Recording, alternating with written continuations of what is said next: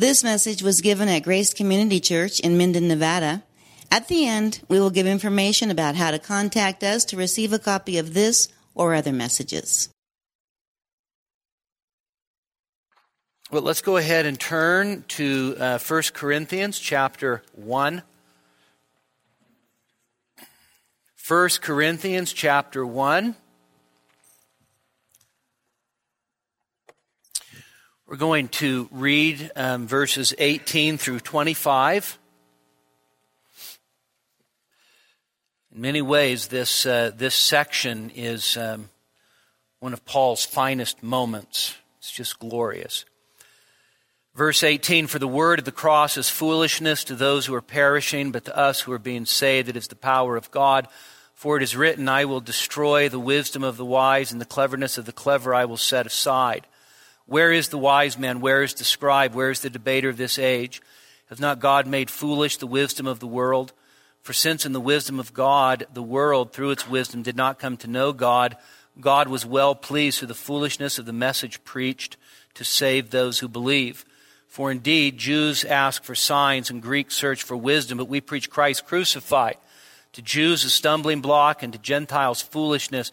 But to those who are the called, both Jews and Greeks, Christ, the power of God and the wisdom of God, because the foolishness of God is wiser than men, and the weakness of God is stronger than men.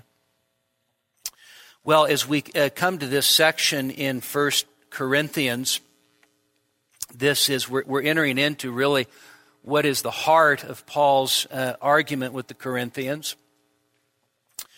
Uh, from the uh, appearance of it, it looks like he's dealing with divisions in the church. Of course, chapter 1, verses 10 and 11, I hear from Chloe's people that there are divisions among you. I'm of Paul, Apollos, Paul, so forth. But really, the, the, the fundamental problem is not the divisions. The divisions are a symptom.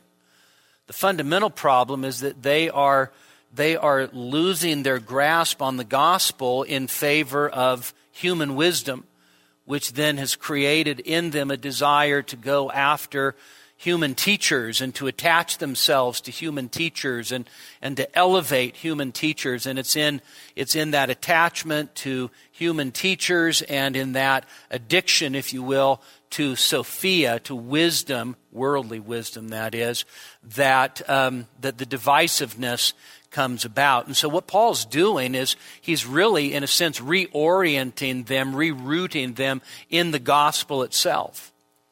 Uh, sometimes we need to remember that um, the, the, the best way to address problems in our lives is to get reconnected to the gospel.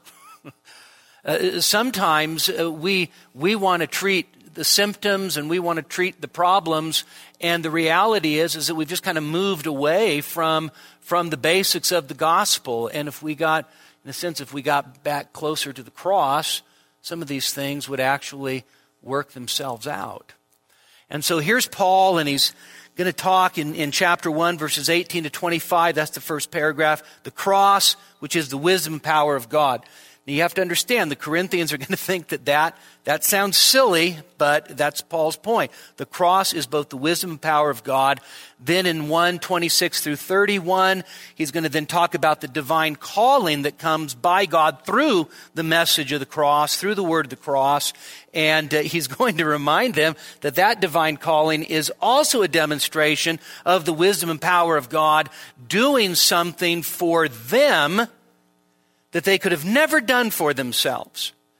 In fact, what Paul's going to do is he's going to uh, he's going to kind of take the gloves off in that paragraph, and he's going to remind them that that they themselves are among the foolish, and they themselves are among the weak, and it is God by His divine grace who has called them through a foolish message that looks weak from all appearances to actually become His people, and that's a demonstration of God's power as well.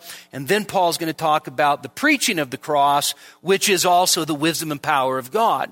And all these things, uh, whether it's the, the message of the cross itself or the divine calling of, of the Corinthians or, or preaching itself, all of these things would have been um, uh, areas where the Corinthians were, were, were very sensitive. So the idea of preaching, they would have been looking at rhetoric. They would have been looking at oratorical polish and skill and impressiveness and persuasive power.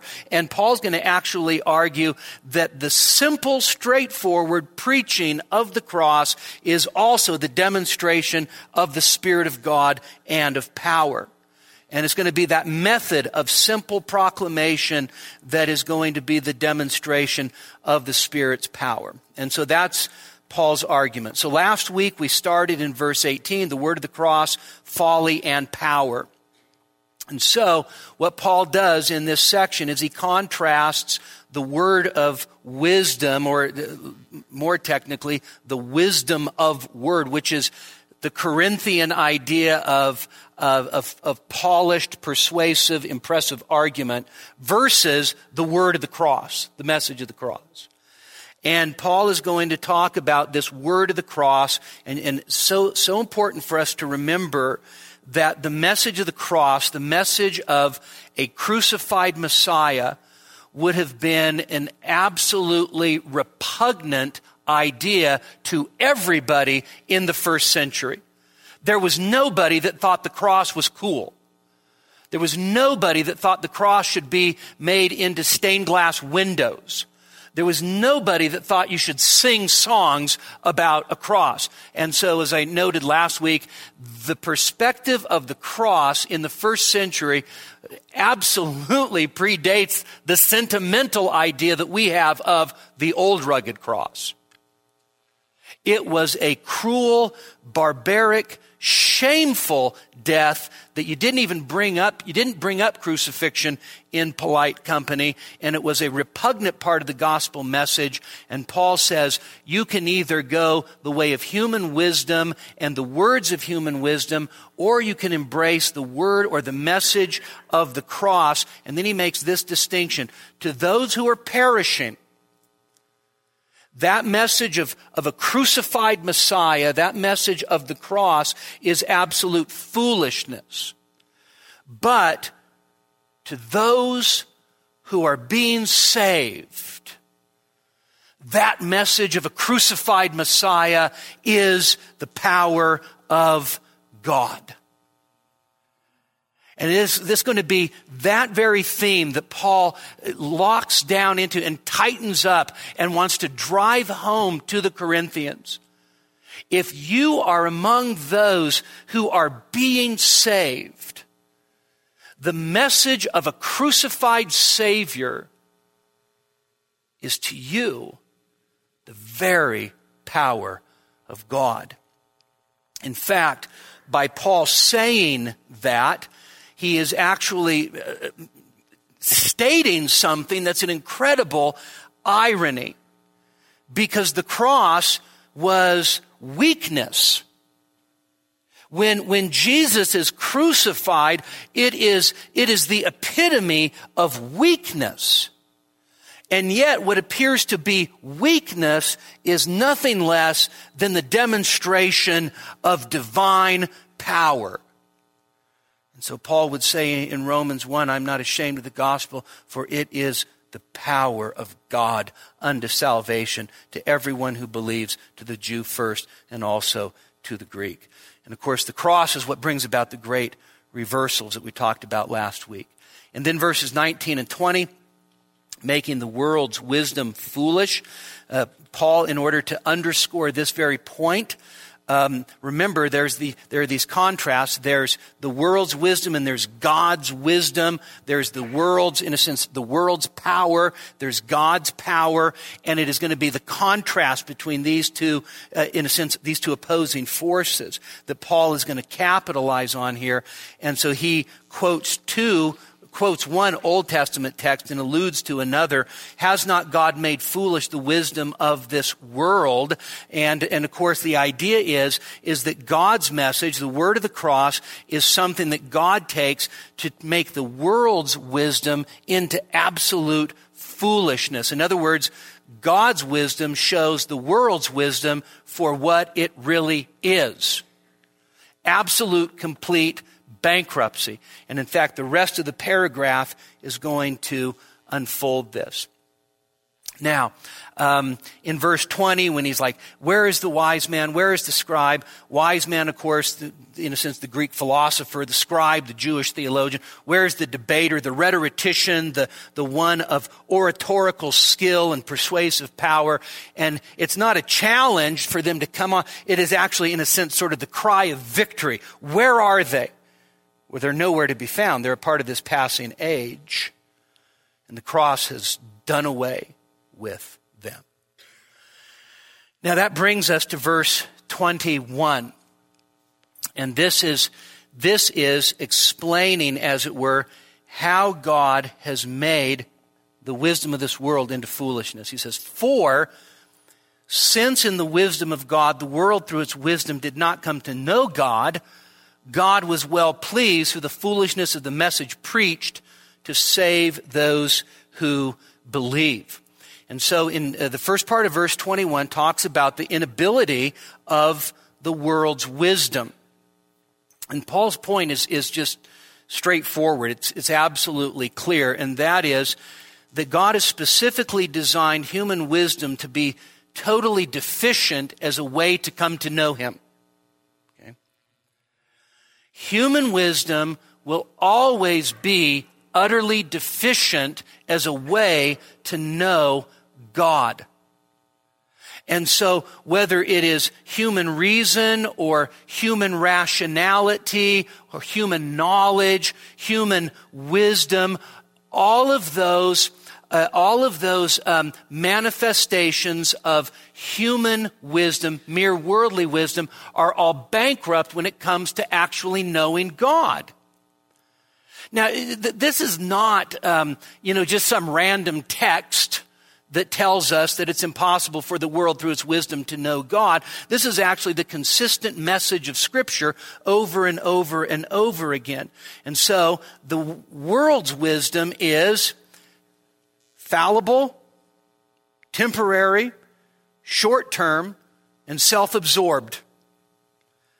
And it is because of this that through human wisdom you can never come to know God.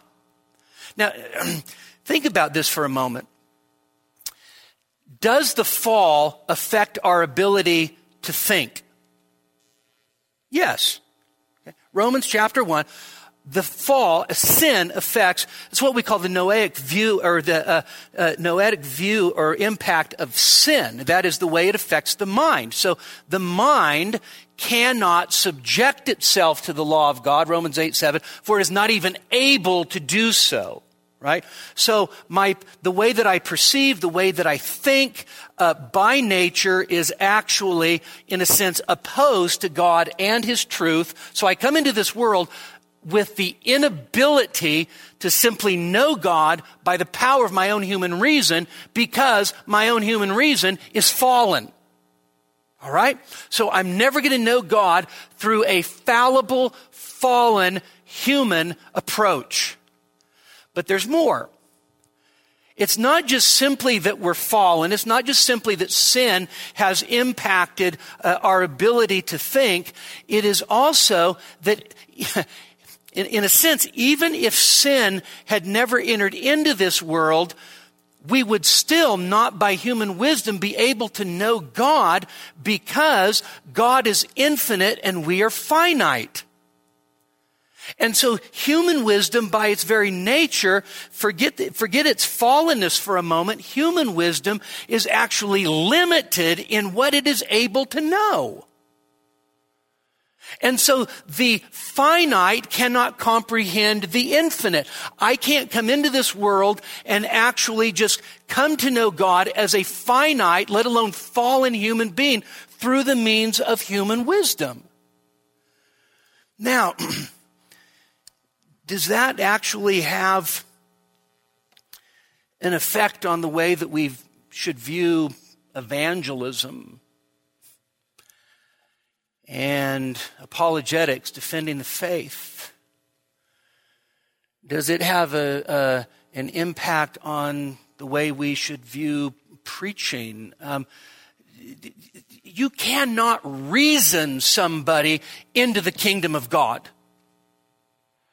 You cannot marshal 29 outstanding reasons why the Bible is true and why you should believe it, and then have those reasons be what persuades a person to actually come to faith. And the reason is, is because I'm finite and I'm fallen and I am at base nature in opposition to God.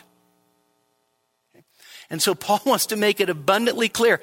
The wisdom of the world is not a means by which you can know God. Now, this is a slap in the face to human pride because we think that we can do just about everything. I mean, we put somebody on the moon. I mean, we send up space shuttles.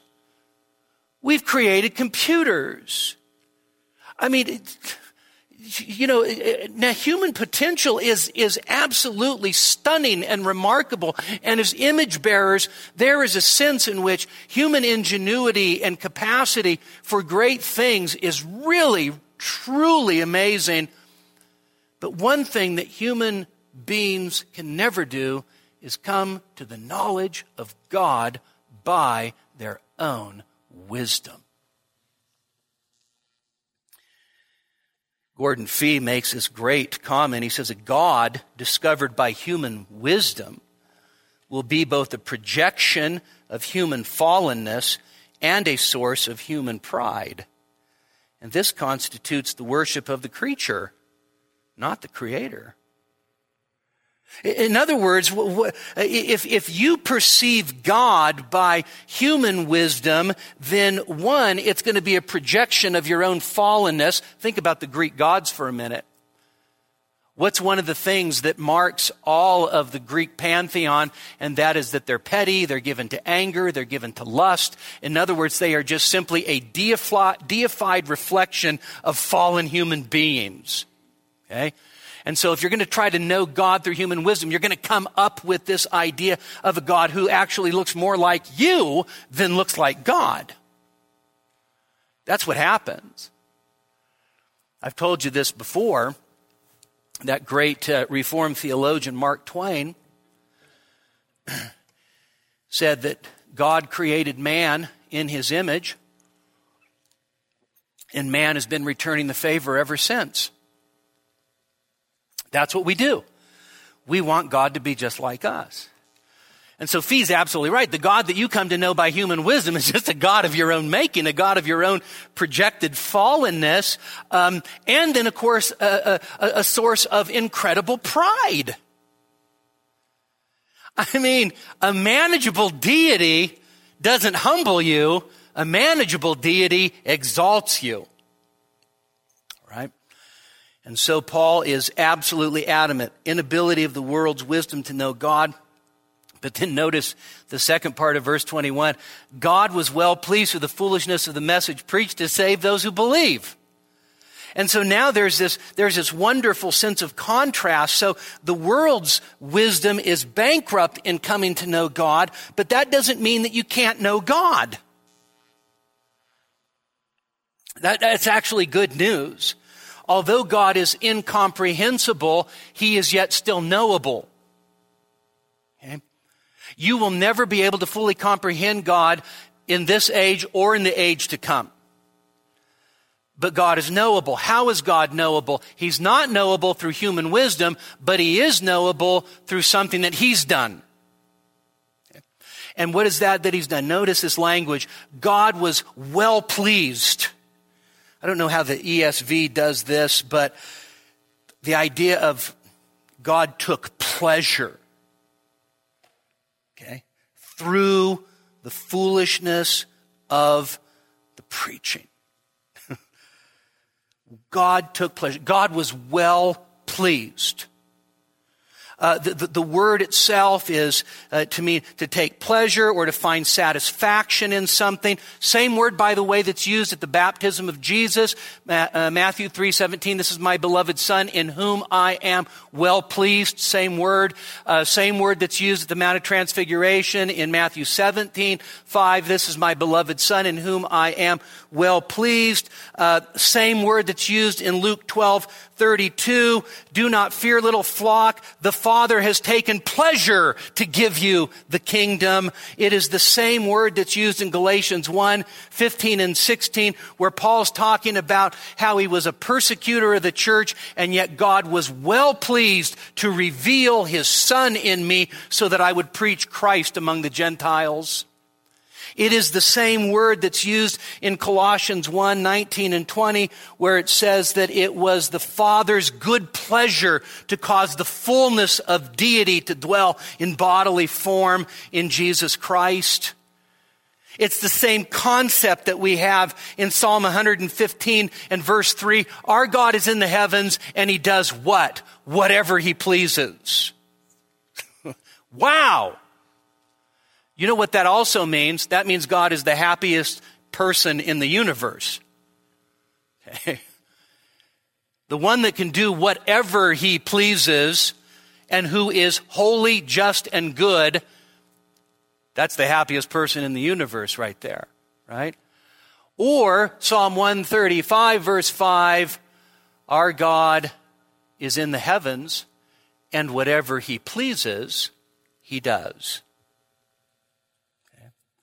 And so this idea of God's good pleasure, by the way, um, Blessed be the God and Father of our Lord Jesus Christ, who has blessed us with every spiritual blessing in the heavenly places, just as he chose us in him before the foundations of the world, that we should be holy and blameless uh, in him or before him, having predestined us to adoption of, of the as sons according to his good pleasure why are you saved?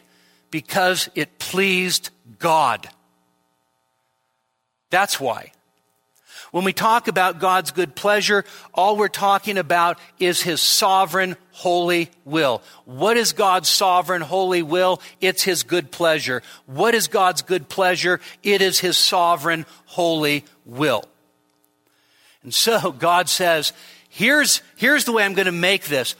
Human wisdom will be a bankrupt system and will never come to know me, but I'm going to be pleased to do what? To do something, notice this, through, through what? Through preaching. Okay, God's ways are strange. God's ways are strange. If you would have been in charge of getting the most important message out across the entire planet, would you have thought to yourself, obviously, the most effective way to communicate this vitally important message is to raise up men who will go out and preach it. That, that just doesn't sound like the most effective use of divine wisdom to me. But that's because God is God and we are not. And so he says, it pleased God through the preaching. Now, when Paul says this, He's using an expression that actually has in mind both content and form or method. Okay? In other words, the content is the word of the cross. That's what's preached. But you cannot neglect the fact that it is through a medium or through a method called preaching. Okay? Now, here, here's the great thing. The, the Corinthians were, um, were in love with this idea of rhetoric and the art of persuasion and the idea of, um, of be, even being manipu- emotionally manipulated through persuasive speech. And to them, that was not only entertainment, but that was, that was real skill. And Paul says, here's what God was pleased to do. He was pleased through the thing preached. That is, through the message of the cross that comes through straightforward, simple, verbal, authoritative proclamation. The proclamation of a kerux, a herald. Now, we don't usually, we, we, we have talking heads. We don't have heralds anymore. What would a Harold do? That's, uh, by the way, Herald, H E R A L D, not herald, H A R O L D. Not like Uncle Harold, but Harold is in heralding. What would a herald do?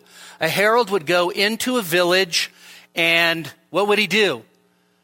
You've seen the movies. He would blow a trumpet to get everybody's attention. And then he would say something like, Hear ye, hear ye. And then he would read the proclamation or the declaration. Now, the thing about a herald was that a herald never had the liberty to edit the message.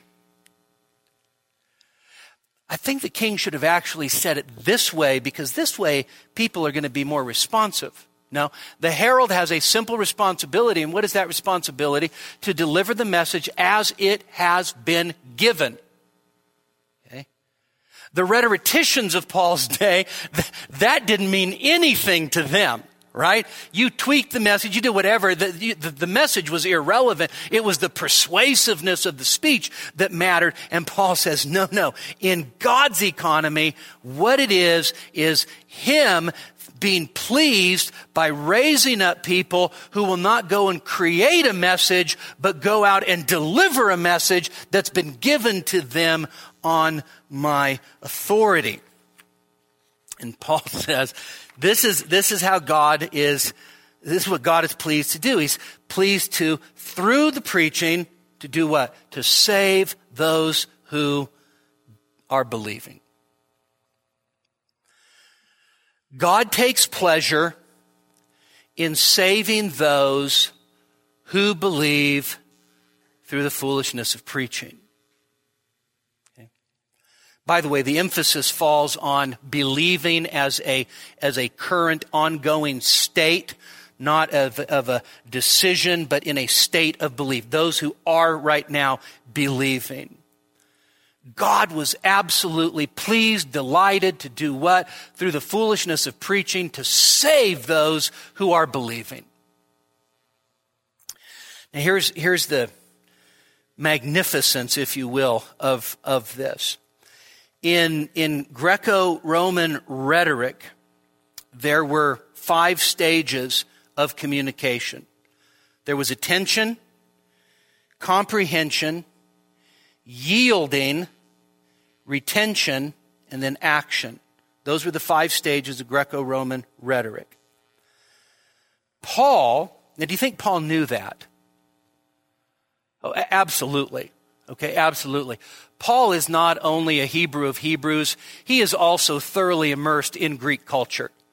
Paul is not only, uh, you know, a Hebrew Jew, he is also, with probably equal force, a Hellenistic Jew. That is a Jew who had been brought into Greek culture. That is, uh, that is his uh, context, that is his education, that is his life experience. And so he understood these things. Now, does Paul think that uh, comprehension of the message is important? And the answer is, of course. Of course. And so, from Paul's perspective, the comprehension part was his responsibility to proclaim the message of the cross in a way that those who were listening understood what was being said. And for Paul, his conviction, of course, given to him by God, was this, is that that act of comprehension, of explanation, if you will, was something that was to be simple, straightforward, keeping the cross at the center of the message. And the reason he could renounce persuasiveness of speech and stick with a simple, straightforward declaration of the repugnant message of the cross was because the yielding part he knew was in the hands of the Spirit. Absolutely nothing he could do to get people to yield to the message. Now, that, that actually is not true. There are plenty of things that you can do to get people to yield to the message, but the question is whether they're yielding on the basis of your persuasiveness or are they yielding on the basis of the demonstration of the Spirit and power. And so Paul in 2, 1 to 5 is going to say, the reason I didn't go the rhetoric way and the persuasive speech way is because I don't want your faith resting on the ingenuity of men. I want your faith resting on the power of God. And so for Paul, no clever strategies, no manipulative arguments, preaching of an offensive message, straightforward, in the power of the Spirit, and God does the rest. By the way, if I did not believe that, I would never preach another sermon ever again. I would, I would retire and become a sniper. No, I don't know. I'm probably too old now, but if I did not believe that I'm responsible to do the best that I can do, but the results belong to God, if I did not believe that, I wouldn't dare open my mouth on behalf of Christ ever again. So Paul knew that the yielding part, that is in the Spirit's hand. David Garland, he says, the audience is dethroned as the ultimate arbiter of what is true or persuasive. The audience is dethroned of being able to, to be the ultimate arbiter of what is true or persuasive. And, and you have to understand that this is, this is the glory and the power of preaching the gospel. Is that when the gospel is preached, the listener is not sovereign, the Spirit is sovereign. So, um, when I was in seminary, we had to read this really awful book on preaching. Was, I mean, it was really terrible. And um, the worst chapter in the book, it was contributed by other, by different pastors. And the worst chapter in the whole book was the one by, uh, by Bill Hybels. The title of the book was Mastering Contemporary Preaching. And Hybels in there says, the first five minutes of the sermon are absolutely crucial because that's where you either keep people or lose people. And remember, and I never forget, he says, the listener is first of all the ultimate consumer and he is sovereign over whether he will hear it or not. Okay? Now, what that means, now I'm not, I, am not in favor of um, thinking, okay, well, this is all the Spirit's work, so let's just be as boring as possible and really glorify God. Okay, that's, that's not the point, right? That's not the point at all. But the idea was, man, if you don't get, if you don't get the hook, then you've lost them. And if you've lost them, then they're not gonna, they're not gonna buy what you're selling. And here's what I want to say.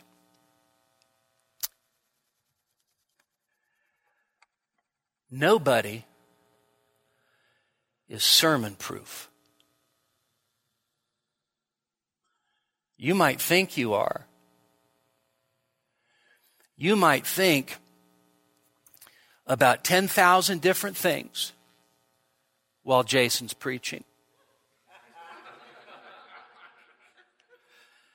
You might be thinking about 10,000 different things while I'm preaching. You might have your mind wandering. You might be thinking, when is this guy going to get done? Good grief. You might be thinking, is he actually wearing white socks again? Why? I wish his wife would pick out his ties because they just don't match. You could be thinking about a hundred different things. You could be thinking about, boy, I wonder who's winning the football game. Are you responsible for how you hear? The answer is yes. But here's the reality when the Spirit of God says it's time for you to listen, guess what you're going to do? You're going to listen. You are going to listen. And you can fight it, you can resist it, you can kick and scream and drag your feet and the whole nine yards. And the fact is, when the Spirit of God says, it's time for me to serve the warrant on your soul, boom, you're done. Okay? That's the sovereignty of God's Spirit. Okay?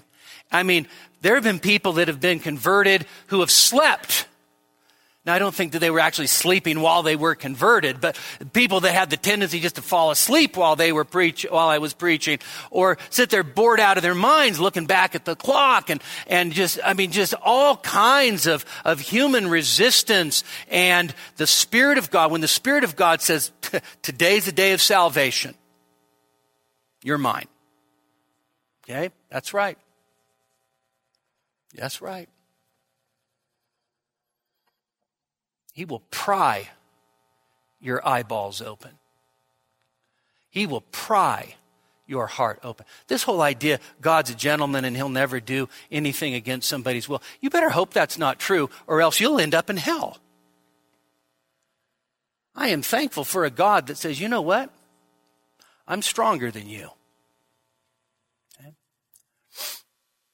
And so, Paul says, I am so delighted that God is pleased through preaching. Silly, old, unimpressive me preaching the word of a crucified Messiah to save those who believe. Wow, that's how God gets glory. And so, you want a commentary on this, Read Romans 1 18 through 3 20. That's the commentary on this whole passage. Now, Paul goes on, and uh, it, it, it just goes from, from good to better. He says, verse 22 For indeed, Jews ask for signs, and Greeks search for wisdom. Okay? So uh, Paul is recognizing the fact that there are people that they, they just they they reject the message. And he says, and so let's talk about the Jews first. Jews ask for a sign. We're preaching a message of a crucified Messiah, and Jews are asking for a sign. Now, how often in the ministry of Jesus did the Jews ask for a sign? Well, all the time. By the way, even when Jesus is hanging on the cross, hey, you know, get yourself down from there, do a really cool miracle, and then we'll believe. That's the, and here, here's the amazing thing. Jesus' ministry was full of signs. Jesus' ministry was full of wonders, full of miracles. And yet he would remind that very people that it is a wicked and adulterous generation that seeks for a sign. And no sign is going to be given to them except the sign of Jonah. And of course, the sign of Jonah is his own resurrection. And so, here they are. We want to see something. But you know, the fact is, is that when people's hearts are hard and their eyes are blind, signs can happen right in front of them and they never see them. Yeah, I mean, this is, isn't this the amazing thing of, for instance, John chapter 6. Jesus feeds 5,000 men, not counting women and children, with a few loaves and a few fish. And then verse 30, they ask for a sign. so, so, by the way, miracles, not only don't arguments bring people to saving faith, but miracles don't You know, If I just saw a miracle, if you just saw a miracle, you just explain it away. Jews ask for a sign, Greeks seek for wisdom. And of course, Paul uses the word Greek here instead of Gentile, probably because wisdom was so characteristic to the Greeks and the Greek influence carried on into Corinth and the Greco-Roman world. And so here you have two people. I want to see a sign and I, we want wisdom. And so guess what? You take those two people, you take their presuppositions, you take what they're committed to, and how, how persuasive do you think a message of a crucified Savior is going to be to either one of them? And the answer is none. On, uh, that message on its own is not going to persuade Jew or Greek. It's not philosophically sophisticated enough for the Greek, and it is, it is not showy enough for the Jew. It's as if the Jew stands there and goes, I want to see the Red Sea parted. And God says the veil of the temple was parted. Well, so I want to see the Red Sea parted. And so Jews ask for a sign, Greeks seek for wisdom, and then Paul says, but we preach Christ crucified. This really is, this really is just absolutely glorious. In other words, Paul's saying, I go around and just give people what they want. Right? no. In fact, he's saying, just the opposite, right? If Jews are seeking for a sign and Greeks wisdom, why would you preach Christ crucified? That's not what they want. That's not what they're going to believe. And yet Paul says, Christ crucified, he's the grand subject of all of our preaching. He's the grand subject of all of our theology. He's the grand center of, of, of all of the Bible. All of the Bible leads up to Christ crucified. The rest of the Bible flows out of Christ crucified. Christ crucified is the, is the center and the circumference of all biblical revelation. Christ crucified, that is the beginning, the middle, and the end of the revelation of God. And Paul says, we preach Christ crucified. Uh, uh, actually, the, the, the text says Christ having been crucified. The idea is perfect tense is he is forever the crucified one. He's not forever on the cross, but he will forever stand as the crucified one. Crucifixion will always be in view. How do we know that? Revelation chapter 5, John sees a lamb standing as if what? Slain. Now, Paul's obviously not itching or scratching where they itch, right? How do we know that? Well, because he says, you know what this message of Christ crucified is to the Jews? It's a stumbling block. It's a scandalon. It's a stumbling block. A Messiah hanged on a tree was a cursed Messiah. By the way, this is the stumbling block. You, you want to know why Paul says that the, that the cross is a stumbling block to the Jews? It's because of the connotation that the cross would have had in light of Deuteronomy 21:31, where it says, Cursed is everyone who hangs on a tree. So, in other words, even, even Paul, before he's converted, Saul of Tarsus, this is what, this is what enraged him. Were they awaiting the Messiah? And the answer is yes. Were they awaiting a Messiah who was going to come in power and glory and crush their enemies under his feet? And the answer is yes. Were they awaiting a Messiah who would come with political power and establish a kingdom and establish his throne in Jerusalem and rule over the nations and trample the Gentiles under his feet? That's what they're waiting for. And here is, here's the Messiah crucified on a Roman cross. Blasphemy. Saul of Tarsus would have believed that was blasphemy. Why? God's Messiah can't be cursed of God. And yet it was that very truth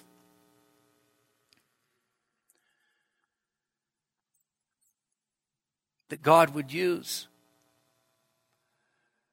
to bring that terrorist into submission to his risen Son.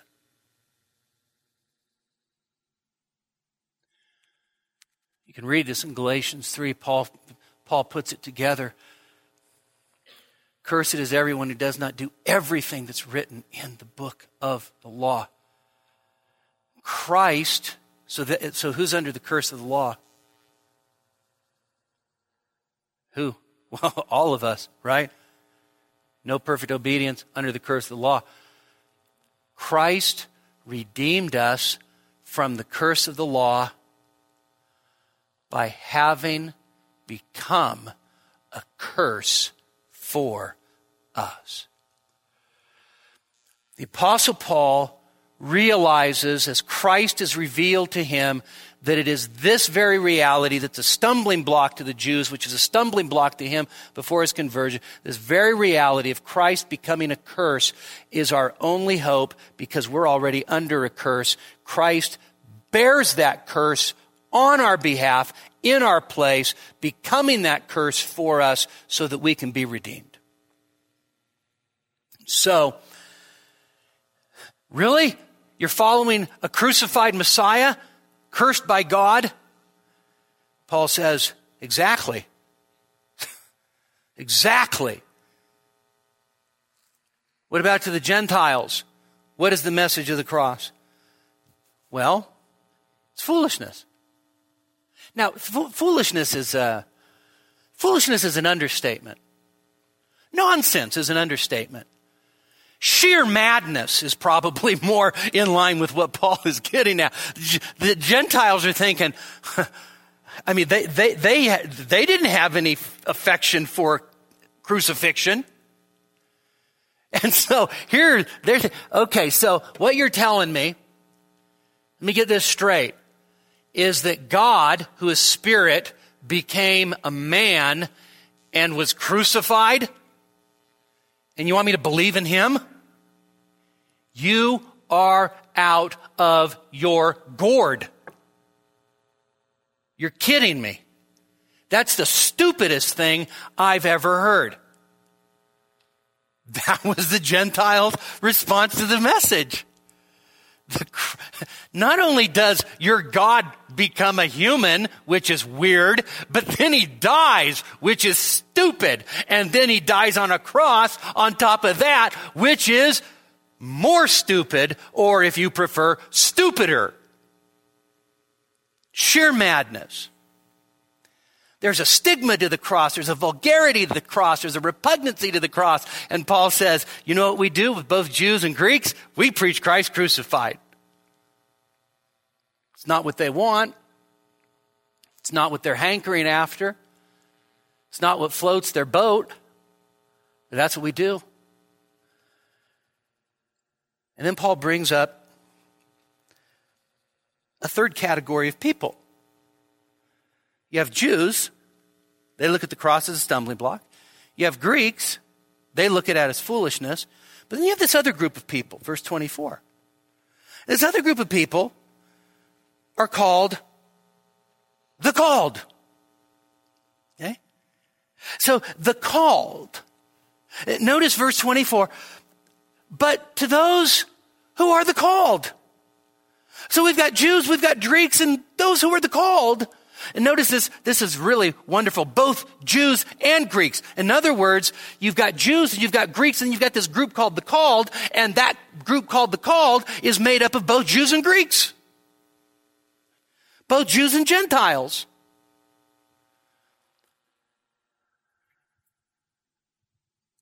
How many of you are Gentiles?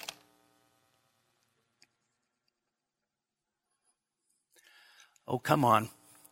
You just want to be Jews if you're not raising your hand.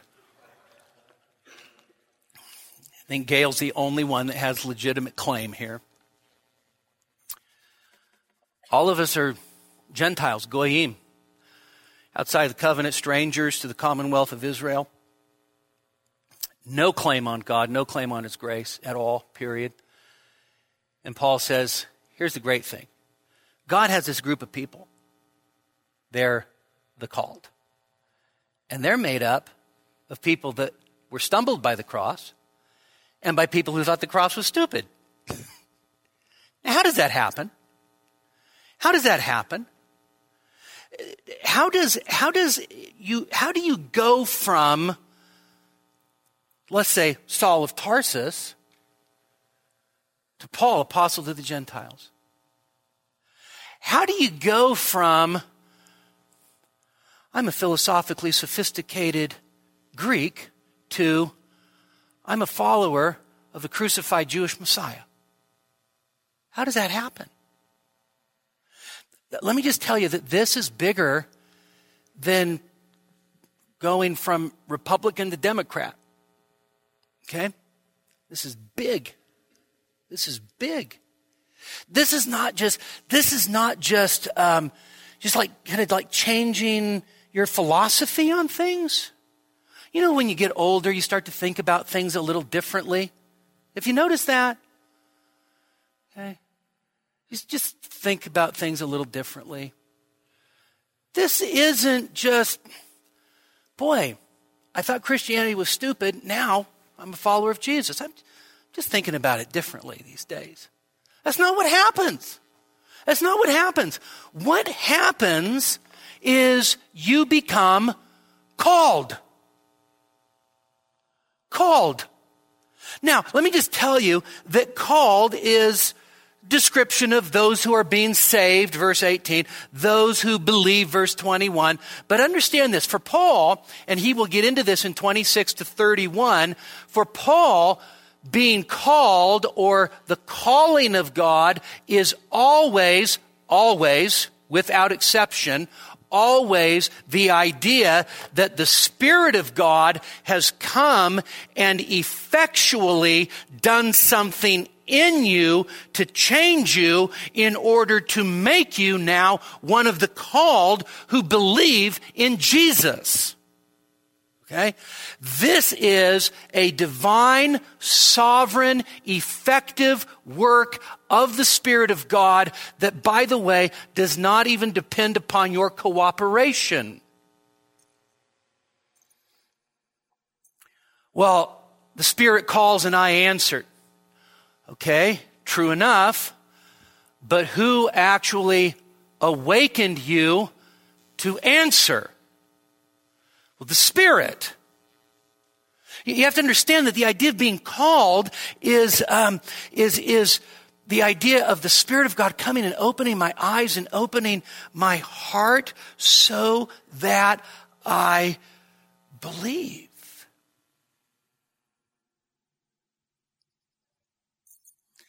It's what we call irresistible grace. It's what we call effectual calling. This is when God the Holy Spirit says, You are now mine.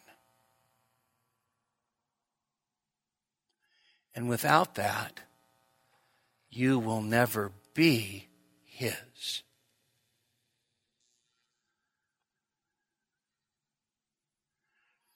We sing it, right? We sing this truth. 544. 455. Long my imprisoned spirit lay, fast bound in sin and nature's night. Thine eye diffused a quickening ray. I woke. The dungeon flamed with light. My chains fell off. My heart was free. I rose, went forth, and followed thee. That's what it is to be called. Paul says, you know what the called think about this crucified Savior? That to the Jews is a stumbling block and to the Greeks is foolishness. Here's what the called think Christ, God's power, God's wisdom. That's what the called think. And this, let me just tell you, this is flat out awesome. All right? It just is. And so what happens is How in the world do you ever go, Christ, the embodiment of God's power, Christ, the embodiment of God's wisdom? How in the world does that happen? And the answer is through the effective call of God's Spirit. And so those who are called, they have their eyes open and they see the beauty of Christ. They have their eyes open, they see the power of Christ. They have their eyes open, they see the wisdom of God embodied in Jesus Christ. And what, what happens when you see Christ as the wisdom of God and the power of God is that you see in his cross, your sins are forgiven. In the cross, God's wrath has been appeased through his substitutionary suffering. In the cross, reconciliation in the cross, redemption is accomplished, a redemption that is greater than the redemption at the Red Sea, and nothing is more powerful, nothing is wiser, nothing is more glorious than the cross of Jesus. To, to just regular human sight, it looks like a tragedy, it looks like weakness, it looks like just a, a, the, the end to a sad story, but to the eyes eyes of faith, a crucified Messiah is the embodiment of God's power who delivers me from the power of death and hell and my sin. And he's the embodiment of the wisdom of God. It is the wisdom of God throughout all of the endless ages that consummates in the gospel message itself. Who could devise such a plan other than the all wise God? The gospel is great. And then Paul gives a summary statement because the foolishness of God is wiser than men, and the weakness of God is stronger than men. Just a summary statement here God's foolishness in the cross is wiser than any human wisdom. So go ahead, humanity. Make up a way to deal with your sin and, and, and get to heaven. What's the history of religion? Man's efforts to earn his own righteousness. We, by the way, we're too proud to ever actually devise something that's based on grace alone. You understand that, right? If I have something to do with it, I'm going to have something to do with it. God has everything to do with it, so it's all of grace. And so God, God's, fool, God's foolishness in the cross makes the wisdom of man absolute foolishness. The weakness of God is stronger than man.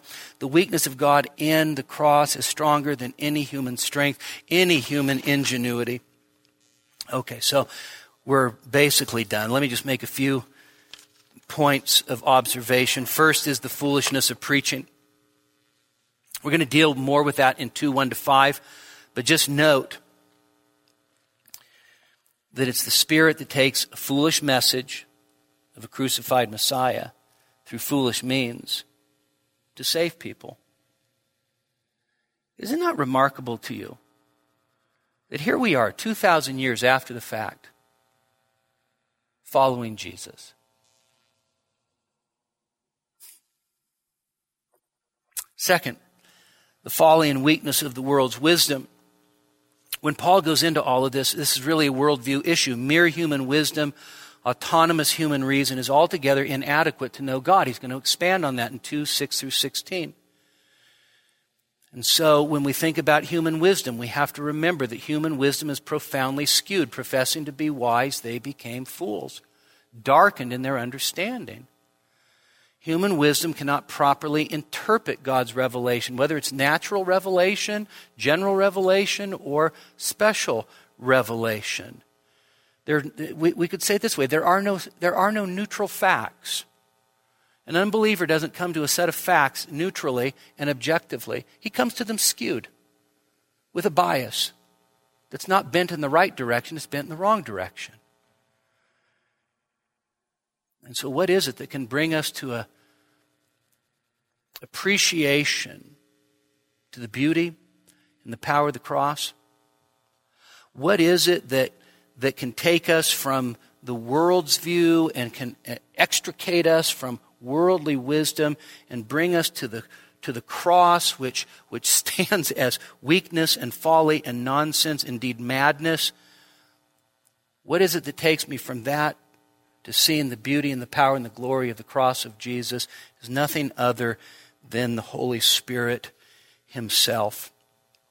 In an old book by Gardiner Spring called The Attraction of the Cross, he says at the end of the chapter, he says, Such is the story of the cross. Has it no attractions? He says, No minister of the gospel ever rehearsed the narrative without a listening auditory. No mother ever sang it over the pillow of her babe without tenderness. No child ever read it without a throbbing heart. No man ever perused it with, that, with indifference. No dying man ever listened to it without emotion. The cross will be remembered when everything else is forgotten. It has intrinsic power, and God Himself has invested it with, the, with attractions peculiarly its own. Nothing will interest you like the cross. Nothing can do for you what the cross has done. Let's pray. Father, we thank you for the cross on which Jesus died. We thank you for that substitutionary, curse bearing, wrath bearing death on our behalf. And Father, we thank you that in your time you opened our hearts and our minds to that truth. And here we are tonight, believers, trusting Jesus and following him. Thank you for the message of the cross. May it shape our lives. May we be attracted to it as never before. We ask this in Jesus' name.